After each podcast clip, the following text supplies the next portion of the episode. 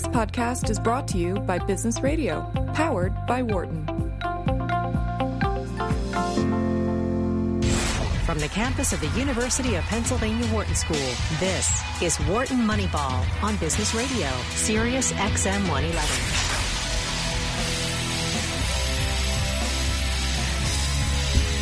Good morning. Good morning and welcome to Wharton Moneyball. Two hours of sports analytics coming to you live from the Wharton School, Huntsman Hall, Sirius XM Business Radio Studios, looking out on the famed Locust Walk at the University of Pennsylvania on a gorgeous, picture perfect, calm, balmy June Wednesday morning. This is Cade Massey hosting this morning with my two buddies, faculty, colleagues, and Wharton Moneyball co-creators, Adi Wyner, Shane Jensen, Gordon Fellows. That's an impressive, impressive uh, list of titles there. I have to say. Oh, that's only half of them, I think. Right? That's not even half. We can do more. yeah. We're going to be here for the next two hours, 8 a.m. to 10 a.m. Eastern. Some combination of us are here every Wednesday morning. You can join the conversation. 1844 Wharton. Give us a ring. 1844 Wharton. That's 1844 942 7866. You can also email us, businessradio at SiriusXM.com, especially if you're listening one of the times we're replayed, which is going to be four or five times over the next week. You can catch us between shows by email, businessradio at SiriusXM.com. You can also add us on Twitter, at WMoneyball is our handle up there, at WMoneyball. It's a great way to, to reach out to us. You can send us questions, opine, give us a number for the over-under segment at the end of the show, or just follow along. We follow all of our guests up there, so it's not a bad way to stay in touch with the sports analytics world. We have our usual assortment of guests this show coming up at the bottom of the hour. We're going to talk World Cup with one of the Fox game announcers, which should be fun. We have Rick Peterson at the top of the next hour. Between now and the bottom of this hour, open line is going to find out what's been going on in the minds of my colleagues. What, gentlemen, has caught your eye Well- in the world of sports? I was away for two weeks and uh, out of the country, and I'm shocked at how much has happened and what was resolved in my absence from a hockey championship to a tennis championship to a triple crown victory in horse racing. I think I'm just scratching the U.S. the, Open golf. the U.S. Open golf. That happened, I think, Just this weekend, and I just after I returned. So a lot has has uh, taken place. So What- what you're I saying is- Yeah. I missed a lot. I You hope you missed had wonderful conversations. Um, no- nothing's left, actually. Nothing's left. Well, we have the, we obviously have World Cup, but what I was in uh, China. I mean, you kind of knew what was going to happen in basketball before Oh, you basketball left, was right? resolved I was. I didn't even mention that. We kind of did, but the I mean, the, we the only question we- was it was going to be four, or five, or six games. Yeah. Um, and that first game was was a was a heartbreaker for Cleveland, and then it went downhill from there. I gather and the rest of the world who was hoping for something other than a sweep. for something other than the sweep. But I was in China actually to discuss, I think, the next great horizon in sports analytics, which is esports, Mm-hmm. Yep. and I learned an immense amount. Um, and, So you uh, said not only the next horizon in sports, you said the next horizon in sports analytics. analytics. So it was hard hard to for me to ascertain what level of Hold- hold analytics. Adi, I don't understand. You went to China to talk about esports. I did. Explain that. Well, I mean, like, why- I, I can't why- explain that. They'd have to, you know, wrap me up and kill me. Um, Well, Wharton was involved, and they asked you to go do this thing. But why? Well, so why was- China? Why are you talking esports in China in particular? well, in particular, I mean, so the Chinese esport market is gigantic. It's not as big as the United States, but I think, as in many things, they're aggressively trying to grow it in a way that I don't think we are here. Um, and in particular, the government take, takes an interest in it, and they push things. And um, they're professional teams, and there's a lot of people with a huge amount of money on their hands, and they're trying to figure out what to do with it.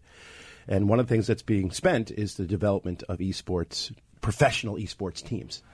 So this this exists in other places as well, right? So we have a number of teams around the U.S. Do we not? We yes, have- we yeah. have- so in the Overwatch League, for example, I think is probably the most well-developed one. So Overwatch is a game uh, Yeah. uh, made by Blizzard that's sort of a competitive, like player versus player kind of team Mm-hmm. uh, game, and there's there's teams basically all over the U.S. and and Asia Mm-hmm. as well, and they compete in tur- uh, big leagues and tournaments. Don't we have some of our traditional sports owners buying some of these teams and leagues? I believe so. Well, they've Right. they've rocketed in value. I mean, about you know four years ago, you could probably buy a team for a million dollars, and now they're 10, 20, 30, 40 million dollars.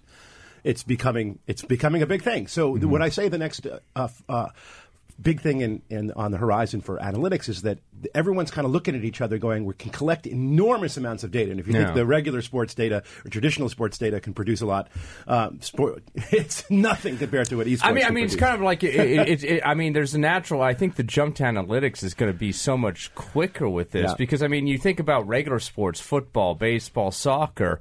There's this whole. I mean, the the biggest challenge or the biggest kind of obstacle to analyzing the the, the sport is actually taking what is happening on the field, on the whatever, and transferring Yeah. it to a computer, you know, where you can actually like transferring it into data that you can actually analyze. Right. Whereas with esports, it's it's it's automatic. Right. It's already in I mean, data it's form. all it's already electronic. but on the other hand, right? you have to figure So- out what to look at. So in, in Sure, but you, conventional I, I mean, that, you have that with regular sports Right. too. But there's no sort of like extra barrier of actually getting kind of the data in a, a. I mean, there's probably still challenges to getting the data exactly how you want it for whatever analysis you want to do. But the But it's the data is already kind of logged in a way that we can access. You don't have to put a tracker on a play. That's right. There's no trackers. But I learned, to- you know, so essentially, I mean, there, there are really four. Sta- the way I think of it is four stages of, anal- of analytics, and they've gone through none of them. So at this point, they don't even have the basic counting stats that What we are the- use. what What, are are the the four four, stages? stages of analytics? Yeah, I mean, Oh, you, was- I- you I say this like there. everybody's going to just know the four stages of Um, analytics, which I okay, just so heard I tried right to now. articulate this. So, so the first stage, I think, is sort of just the basic summary data that we use to describe what happened. Um, and this is something that, that sports has taken 100 years in many cases to develop. Like, how do we describe what happened on the field of play concisely and analytically?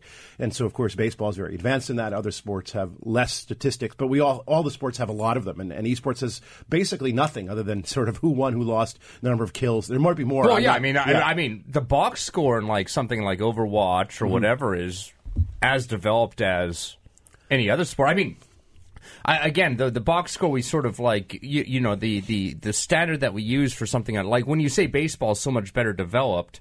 Than other sports, it's because you can look at a box score for a baseball Right. game and, And it correlates more or less reconstruct, you know, roughly what happened in the game.